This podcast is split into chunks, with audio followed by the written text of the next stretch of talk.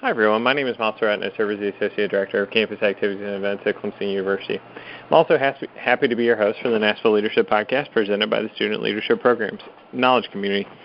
We are here in uh, for the third episode of our five-part series with uh, Drs. Kathy Guthrie and Dan Jenkins on their new book, The Role of Leadership Educators Transforming Learning. Uh, Dr. Kathy Guthrie sir, is an associate professor of higher education in the Department of Educational Leadership and Policy Studies at Florida State University. And Dr. Dan Jenkins is chair and associate professor of leadership and organizational studies at the University of Southern Maine. Welcome, Kathy and Dan. Hi. Hello. So, episode three here, uh, we are going to discuss and focus this time on uh, making leadership education learner centric. So, you'll find a lot of information in the book here. Uh, here on chapter uh, in chapter four, so we're going to focus our conversation around that. Uh, but before we do that, let's uh, just take a, a, minute here to get to know Kathy and Dan a little bit better. So, Kathy, how do you think that your daughter has helped you move along in your own personal development? Oh yes, definitely. And anyone that's a parent can definitely, you know, relate to this. But um, I, you know, she not only are you hyper self-aware because you know my daughter is four, almost five, and now is repeating things. I mean, she has been for years, but repeating things and, and you know imitating me. So you are very self-aware of things um, and trying to be the best version of yourself, so your daughter can you know emulate that versus not the best parts of yourself. But I would say, you know, um, shortly after, it was an aha moment for me. Uh, shortly after she was born, I was actually at a session um, for leadership facilitators, and because I am a part of um, leadership and have been for many years. And one of the first questions is like, so why do we do this work? Why do we put our heart and soul into leadership education? Why are you here? And I was actually the last one to go, and it was a group of about 10 of us. And as it was getting closer to me, I had this like emotion starting to, you know, kind of bubble inside. And I realized that I really do this work. Um, I've always had purpose in the work that I do, but even more so now, um, I do it because I want this world to be a better place for her and our all of our young people. That that how are we continually moving forward? And I think leadership is key for that. How are we making positive, sustainable change and moving forward? And so I feel like she has really strengthened and really sharpened that focus, and that has helped me in my own development and just being a better person and really striving for that best version. I feel like I always have tried to do that, but not as the intensity as what I do now because of her. So, yeah, I would definitely say that she has helped me in that um, refocus and re-energy and purpose for what I do. Okay. Um, Dan, I know you're I know you're a real uh, craft beer connoisseur, so I'm going to ask you um, what I'm sure will come. I just keep giving you these challenging questions where you have to pick one thing. We did it with the with the leadership book in the first episode, uh, and now I'm got another doozy for you. So, if you could only drink one beer for the rest of your days, what would you pick and why? Oh man, just one. Uh, you know, um, probably it's probably not going to happen. So I've I've I've uh, I've sampled over 1,200 unique beers um, in, my days. Uh, so, uh, rising through the the beer beer geek uh, fame, I guess. Um, but yeah, connoisseur, beer geek. Uh, I guess they're mutually, uh, you know, it's the same thing. There, they're interchangeable, and you know, it's hard to pick one because styles are are important. Um, but I can you know, I think that the IPAs um, and the imperial stouts, you know, to go from one uh, end of the spectrum to the other, um, you know, are, are it's going to be one one of the other of those extremes uh, for me. So really, um, you know, Maine, uh, and that certainly was one of the things you asked about the transition in one of the previous podcasts, and um, you know being going somewhere that the craft beer scene was was just starting to grow uh, with Cigar City and some of the others in the Tampa area uh, to to New England and Maine specifically. Um, they had about 30 craft breweries when I moved up here six years ago. They've got about 130 now. Um, some of my favorites are so I'm gonna I'm gonna name off a couple um, that that would be on my short list. Uh, I'm not, you're not gonna get that just one from me, uh, Miles. I'm sorry, but the uh, Oh, Maine Beer Dan. Company, their their lunch IPA is fantastic. Uh, I could drink that one for forever. Uh, Sebago's Frye's Leap IPA, uh, Landing. That's probably one of my favorite new breweries out there. Their Dash uh, IPA is is just incredible.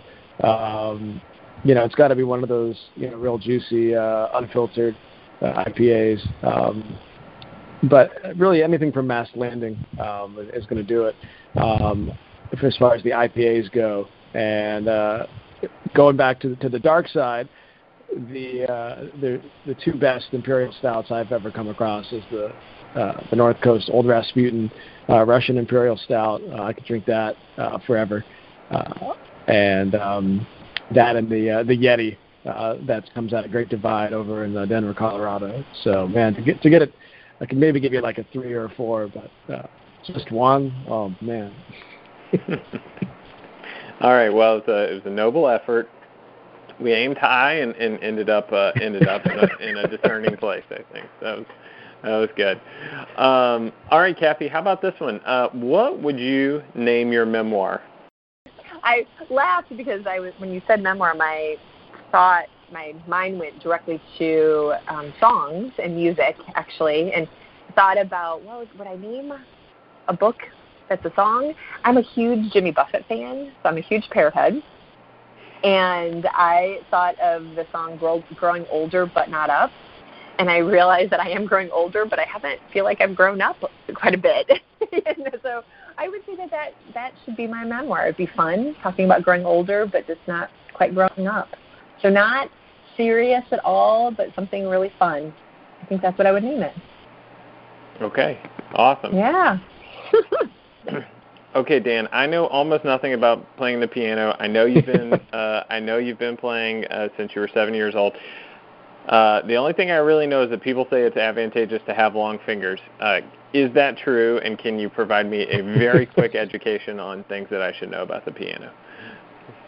Sure. Um, yeah, it can certainly be uh, advantageous, but not. You don't want your fingers to be too long. I think it's more about um, the width, the kind of the stride. Um, in fact, there's a a, a, uh, a style called the stride. Uh, stride piano playing. If you think back to uh, Scott Joplin's uh, rags, like the Maple Leaf Rag and the Entertainer that you hear on, uh, it's either that or, or another song that's on every ice cream truck um, that comes around the neighborhood in, in, in the summer.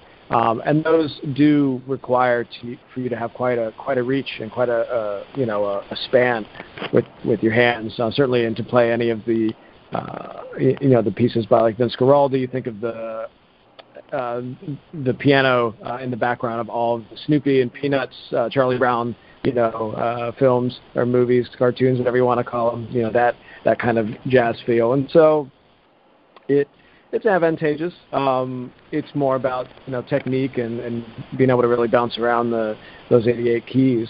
Um, but it never hurts to be able to get to more of the keys uh, without having to move your hand. Um, so yes, I'll, I'll, the short answer is it's ad, it's advantageous for sure. Uh, but practice. Uh, putting in that time and practice can certainly uh, develop some of those those skills and make you a little quicker for those notes that you can't reach um, without moving your hand. Okay, all right, that's that's good to know. I, I feel like I've uh, I've learned something about pianos today, so that's that's good news. uh, and and obviously something about beer as well, and about you know the developmental aspect of being a parent. So I'm really p- picking things up here. And that Kathy's a parrot head, so this was really productive for me.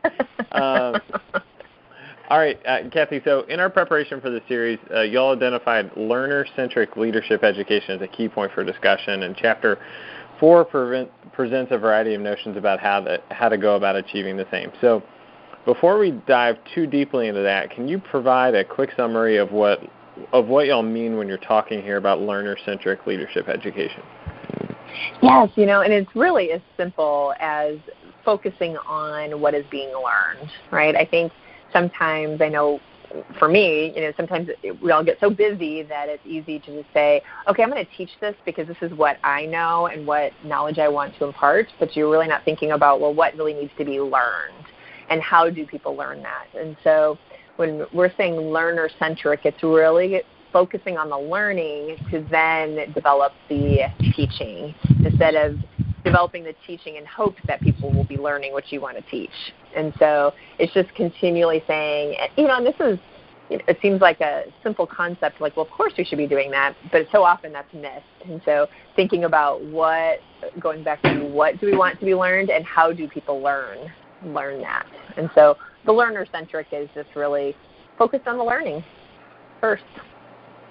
Okay, great. So Danielle, introduced this uh, this interesting analogy for curriculum design based on a steering wheel. Um, I thought that was I thought that was really interesting. So, can you walk us through that general concept? Sure, sure. So, you know, that was one of the the major foundational uh, you know frameworks and, and ideas that Kathy and I talked about, in probably one of our first conversations about about the book was, you know, what is this this process of, you know, if we're going to be learner centric, what is our, you know, framework for leadership leadership learning, and um, it, it really it, it came down to this this steering wheel um, because we uh, went back and forth, and actually John Dugan introduced this this idea to me, um, you know, years ago in a conversation we had about, you know, this un- invisible or unseen, you know, architecture. Um, and you know, from a scaffolding perspective, it's it's this you know three-dimensional um, you know process that leadership educators are are uh, are, are tasked with uh, tasked with designing, and so you know we know that there's the content. Uh, if you, you know if you're looking in the in the book and thinking about this the steering wheel, you know you've got your hands on the the content and the leadership knowledge, um, and that's you know everything is based in you know that that agreed upon uh, you know the models, the terminology, the approaches, the theories, you know all, all these things that we consider to be the knowledge of of leadership. You know it's all and all of its interdisciplinary goodness, um, and so at the center of, of that, you know, the direction that, that we're going is uh, in the direction of metacognition and critical thinking and mindfulness. You know, we want um, you know our, our students you know as an outcome you know what, what do they what do we want them to be able to do uh, what do we what do we want them to be able to know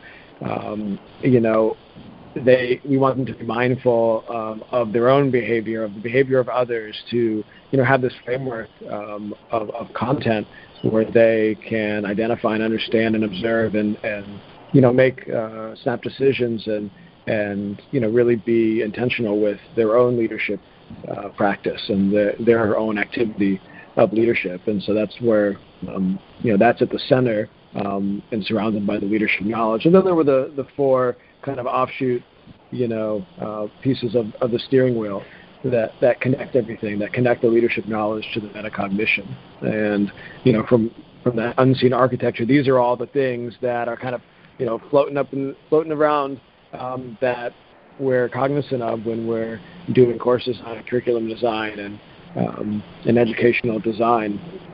That uh, the first being the leadership development, you know, it's that that human, the inter- intrapersonal aspects of uh, of leadership learning. You know, what are what are learners' values and needs? You know, what are their personal motivations uh, for for leading, and you know, how do we uh, you know push them uh, to to become better um, through you know through experience. Uh, what's their uh, what experiences do they have, and how do we garner those experiences and make meaning um, through different um, different intentional um, activities? You know, really getting them to do some of, some of their own mind mapping and vision statements, and really dive deep into their own. Uh, into their own experiences and, and, and feelings. Um, one of the other pieces of that, uh, of that model is the I think leadership observation. You know, going back to that metacognitive piece. You know, um, we look, we see a lot, and we experience a lot of social and cultural um, aspects of learning. It's very constructivist in in nature because we're we're making our own meaning of what we see. Um, but we, if we don't have that grounding in the content, then we don't have the terminology of which to, you know, express and, and define what it is that we see, so that we can understand it um, and create those those learning opportunities. And so, that observation, you know, whether in a leader or a follower role, um, is you know one of those those four arching um, you know pieces of, of, the model. And we move from um, leadership development and leadership observation uh, to you know leadership training. You know these are all the different um, spaces where uh, in learning and education that focus on skills and competency aspects. And so, you know, we want folks to be able to do certain things when they leave. It could be communication. It could be uh, providing feedback. Uh, you know, it could be um, you know, giving you know giving a presentation of some type. It could be facilitation. It could be uh, facilitating discussion in particular.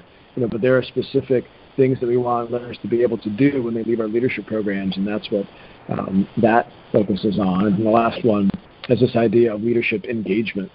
Uh, and those are those experiences uh, that we try to facilitate um, in our in our classes. You know, it's the experiential, it's the relational, it's the interactional, um, and the impersonal.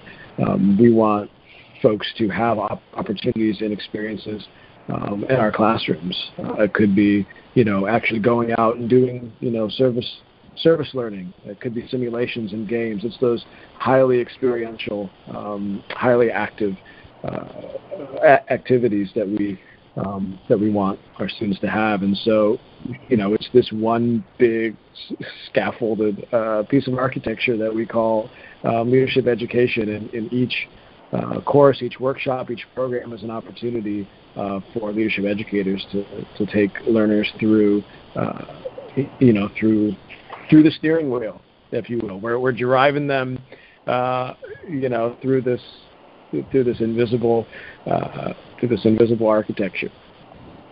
Okay, great. So. I thought maybe y'all could both um, share. Maybe we'll start with Kathy, just to make this as practical practical as possible for folks. Um, could you each share a personal example of one of the strategies that y'all include in Chapter Four in uh, a successful application for curricular or co-curricular use? So maybe maybe Kathy, you could start us off.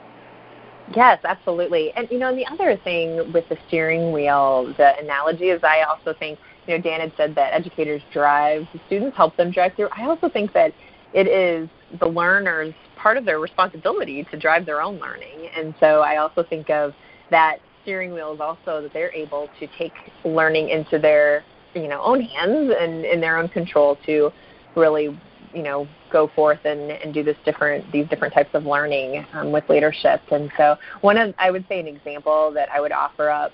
Um, I'll do the co-curricular context is really thinking about you know potentially like an emerging leader series and um, I was at an institution not too long ago that their emerging leader series was a series of lectures. And so then I was asking them, well, how are you helping students and guiding students to make meaning of the lectures that they're hearing. Because I think lectures can be incredible if students are really observing and really taking in the content and then making meaning of it, that metacognition piece. But that some, sometimes it just drops off, right? Students leave the lecture and just don't ever, you know, the speaker and don't really think about it ever again. And so how do you draw it into that meaning making process? And so because you know, a speaker can be an observation, um, but it can also be a way to engage if they're able to talk about it with someone and process it, which then leads to that metacognition. The other um, example I would offer up is the use of observation as far as student organizations and when they're transitioning, how are like transitioning, you know, executive boards or you know the leadership in an organization how are they observing the current leaders in positions that are facilitating meetings and running different programs how are they observing those you know those individuals so that they they will either model that or change that behavior? And so again it goes back to how are we guiding them in conversation in some type of reflection activity to then get into that metacognition. But you know, even that example that I provided, they're observing, but then also there could be skill and competency development with training. There's that interrelational. There's knowledge. I feel like anytime we say anything about leadership, whether it's a new theory, we are discussing because language is huge. It's so important in how we're framing things because that then is perpetuated or or taken and um, done with what will be done. So how are um, we providing multiple different ways of learning in, you know, either a series or transition of leadership for co-curricular programs? So those are just some quick um, examples that I would say bring it to life more. Great. So, Dan, how about you? Yeah, I think that um, pr- probably one that, that sticks out for me um, as a personal example is uh, one of you know, is, is, using these what we call the observation instruments, and um, I think it can be used with, with anybody, with any anyone's you know framework or, or model that you might be using in a. And I'm going to go with the curricular you know context or curricular uh, use. Um, the example that um, that I use uh, in a class that I teach a couple times a year um, we use Kouzes and Posner's Leadership Challenge as one of the primary textbooks, and so there's the five practices of exemplary, uh, exemplary leadership. And um, as they're reading through that, um, students are given this assignment that they observe a, uh, a leader that they work closely with, you know, throughout the, the course of the semester, and um, and they're observing the leader through the lens of the, uh, you know, the five practices from from the leadership challenge, and so um, it's activating a lot of the, the pieces of, of the steering wheel, if you will, uh, because they, um, the knowledge or the content is, is the model, uh, you know, is the five practices. Um, they're being, um, they're focusing specifically on the leadership observation because you're saying, hey, you know, um, kind of sit back and observe this person, you know, that is in a leadership position in your in your organization. What what what does their behavior look like? You know, how are they um, modeling or or negating um, these concepts that are uh, being are, have been shown or, or, are being suggested as uh, exemplary practices of leaders. And so, um, if they're doing these things, great. You know, talk more about that. How does that connect to other things that um, you've read or seen uh, in your life or, or in other texts uh, or other information presented uh, during the semester? Um, and if they're not, why not? And what could be the cause of that? And you know, what are you um, what are you learning from from that? Um, and so it's activating um, certainly the leadership development and some of the metacognitive skills um, as well, because you're you know you're you're for, you're, you're force observing uh, uh, forcing them to observe these uh, these folks in their you know natural environment of the organization. And so, um, for me, there's a lot of the invisible or unseen architecture going on um, there, both uh, when the uh, you know observer or the student is actively observing, but as well when they're reflecting and making meaning. Uh, when they're writing their reflection logs uh, on those uh, experiences, those observations, um, and then there's a,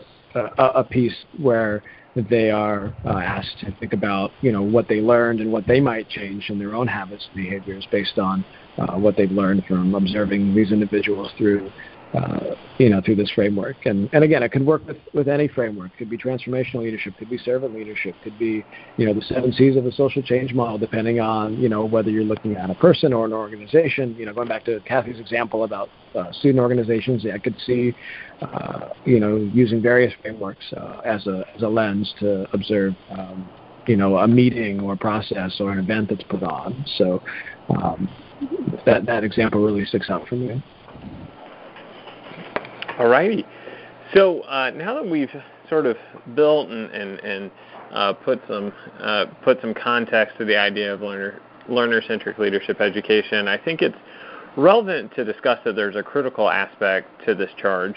Um, and one line from chapter four in particular stood out to me. Uh, uh, it said that leadership development programs are often created from a buffet of activities educators experience themselves or observe, filled with entertaining activities generated around the availability of facilitators and are void of any sense of content or curricular sequencing. So there's a fair amount to unpack here, and so um, Kathy, if we can we can start with this. What what catalyzed this particular observation? Was there a data set? Was there a uh, you know was there a uh, you know an observation? Was this just you know uh, you know something that came up as a part of conversation? I was just sort of curious about that.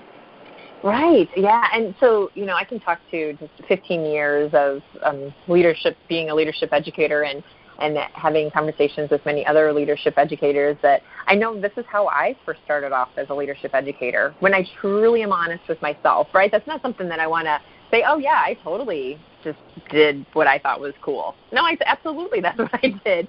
And it was sheer out of I, I hate to say this, but out of survival, right? Because I didn't have a lot of time, and this is really particularly when I was in student activities that I would be like, oh, that speaker was awesome. I saw him at NACA, that was awesome. So I'm going to put that speaker in and say it's a leadership, you know, development opportunity.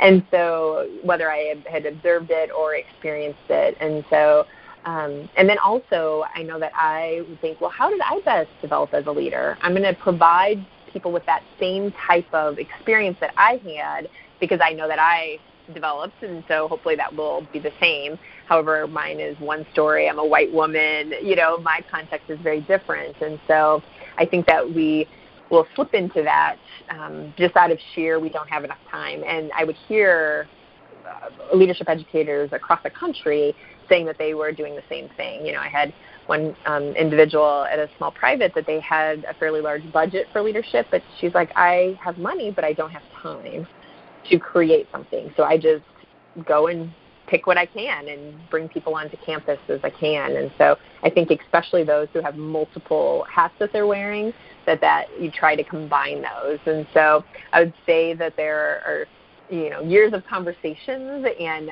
knowing that I did this myself. If I am truly honest, and if people are truly honest, that this just happens. And so, how are we slowing down and being more intentional? And part of that was how are we really thinking about you know learning outcomes and that scaffolding that Dan was talking about. How are we really building and even having learning outcomes. I'll never forget when I asked, um, I was doing some consulting on a campus, and I said, So, what is your learning outcome for this leadership program? And they just kind of looked at me and said, well, what do you want students to learn? And they're like, to be a leader. And I was like, can you be a little bit more specific, right? Like, yes, yes, absolutely. And what what exactly? Because you know, from an hour session, they're not going to all of a sudden become a leader, right? Being a leader and engaging in the leadership process is absolutely a lifelong endeavor. And so, what part are you wanting to focus on? And so, um, it is a lot to unpack, and I'm still unpacking it daily. I'll be honest about how how do we perpetuate some of this? How do I perpetuate some of this? And how do I make sure I don't?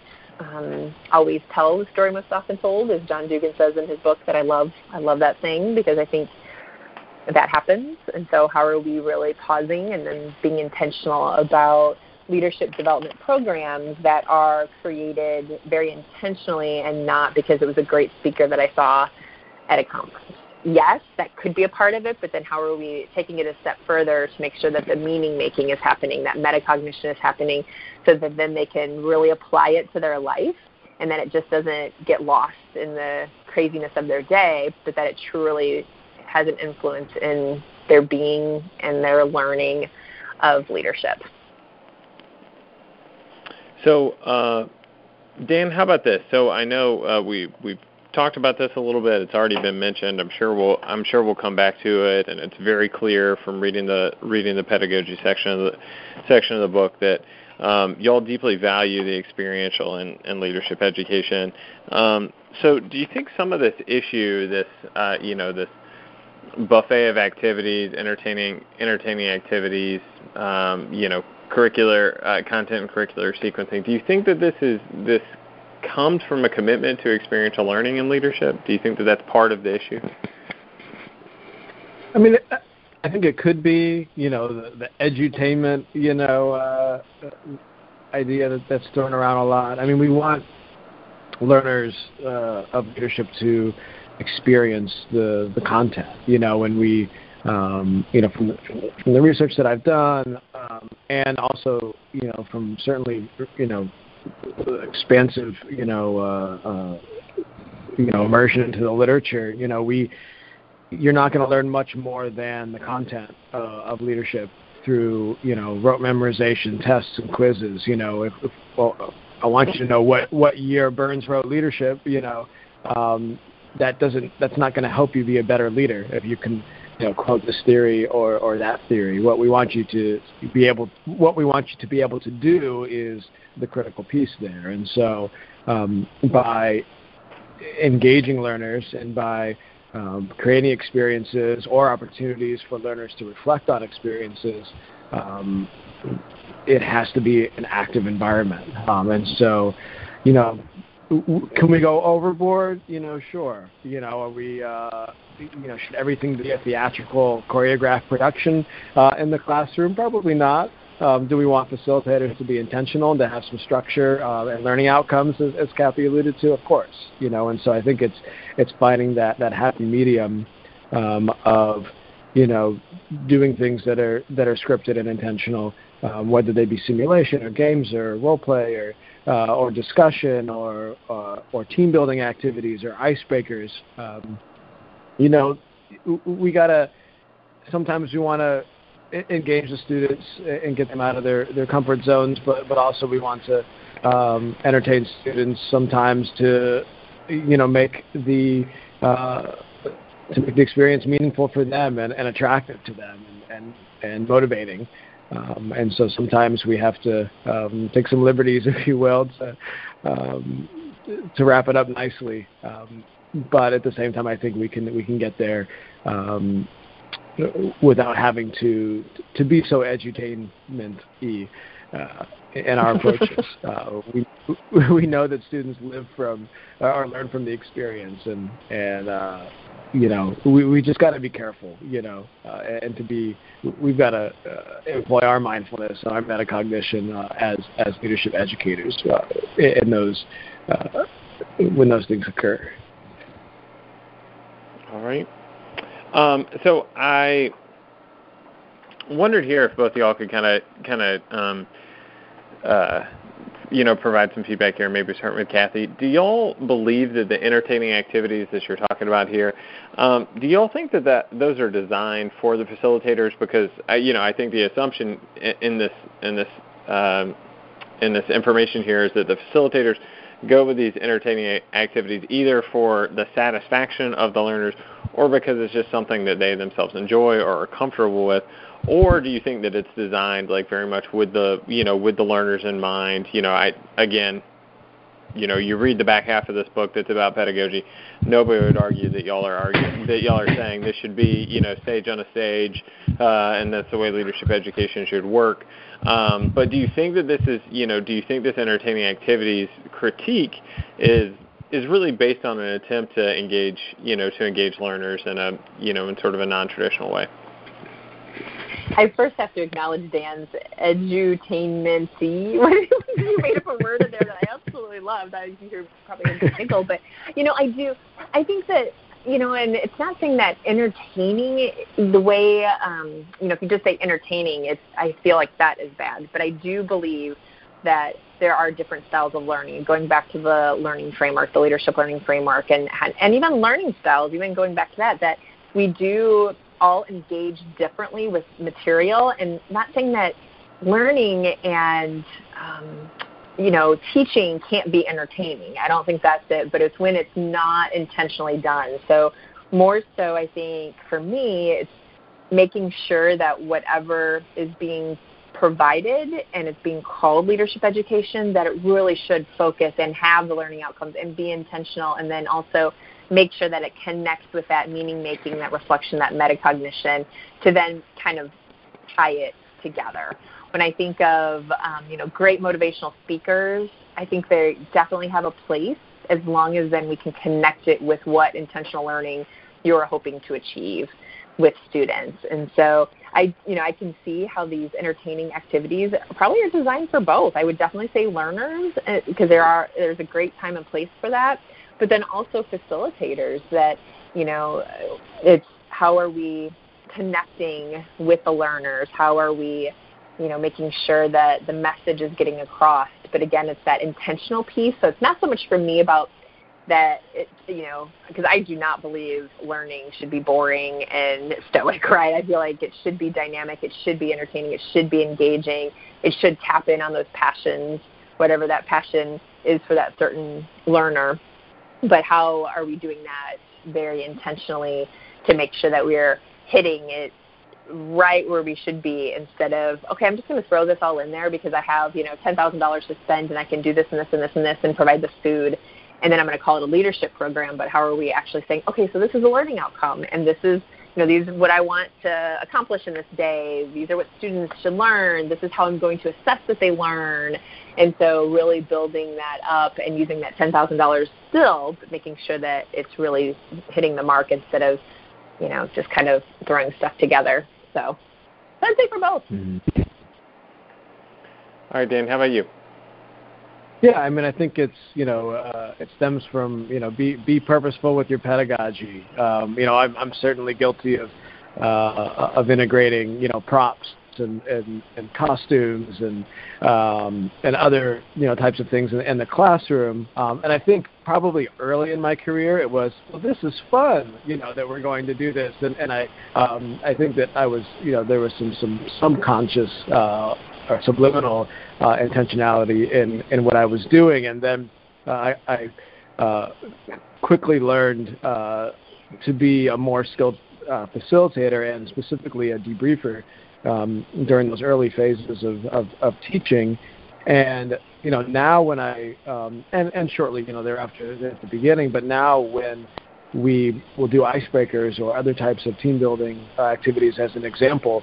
Um, the props, the costumes, the funny situations uh, that we might I might have the students engage in. The purpose there is not only for them to dive into the content, but um, from the debriefing standpoint, when we say, hey, you know, why did we do this activity? It's and uh, the students will will get it, and they'll say, well, we you know, we needed to be vulnerable. We needed to kind of step up and, and, and be silly with each other so that we can develop some trust uh, with one another. We, if we're all doing this, you know, uh, if we're all thrown into these ludicrous uh, situations, um, and we can laugh with each other, laugh at each other a little bit, you know, tastefully, and um, that'll kind of open up the the environment. You know, we'll have more uh, purposeful discussion, you know, in uh, the rest of the semester. We'll have those experiences to uh, you, you, know to relate back to and reflect on. And so I think that well, some of these things are you know going back. They're edutainment indeed. Um, they also provide this um, you know this bridge for for learners to open up a bit. Um, when they're done, when they're done for the right reasons, and so um, I could I could see some of it uh, being a catalyst for uh, for engagement um, and for uh, for meaning making for students. All right, um, Kathy, maybe uh, maybe you can uh, just close us out on this. Um, in episode one, we talked about the complexity and sort of the deep pool of uh, of student leadership theory and, and programs, and so. Um, does the complexity of what this proposes, uh, this you know the the learner centric leadership education run contrary to the training shortage that we you know that we acknowledged earlier and that you know is certainly at the heart of this project that that you and uh, that you and Dan have undertaken. It actually seems to align perfectly for me in my mind that there is this deep pool and sometimes you know it might feel like you're throwing you know a dart and trying to figure out what theory to use or what framework to use and when you don't know that that's sometimes what it is, you're just kind of saying, okay, I'm going to throw something on the wall and see what sticks. Where with the conversation and the training aspect, then it can really focus in on, okay, so what do I need? What does make sense for, you know, my context of, you know, institution program. I mean, there's, uh, you know, and I will we'll be talking about more about context, but that is a huge part of what are we trying to teach and what are we trying to make sure that students learn and what context. And so by taking all of those complexities, I think that training, we should continue the conversation. And I feel like even our book just scratches the surface, but it's a starting point of where we should be um, should be headed as far as um, leadership educator professional development. All righty. Well, that is that is uh, I think a wonderful note to end on, and a you know, and a really nice uh, a really nice thought. So, thanks everyone for joining us for the NASPA Leadership Podcast presented by the NASPA Student Leadership Programs Knowledge Community, and thanks to Dr. Dr. Kathy Guthrie and Dan Jenkins Uh, the role of leadership educators transforming learning is available now. Um, please check back. We've got uh, two more episodes coming in the next couple of weeks, so uh, please check back for those. Um, you can get more information about the Student Leadership Program's knowledge community on our various social media outlets, including Facebook, which is facebook.com backslash SALead, on Twitter at NASPA on Instagram at NASPA underscore SLPKC. And finally, if you're interested in being a guest on the podcast, we'd love to hear about your programs. So please shoot an email over to NASPALeaderPodcast at gmail.com. Thanks, Dana and Kathy. Thank you. Thanks.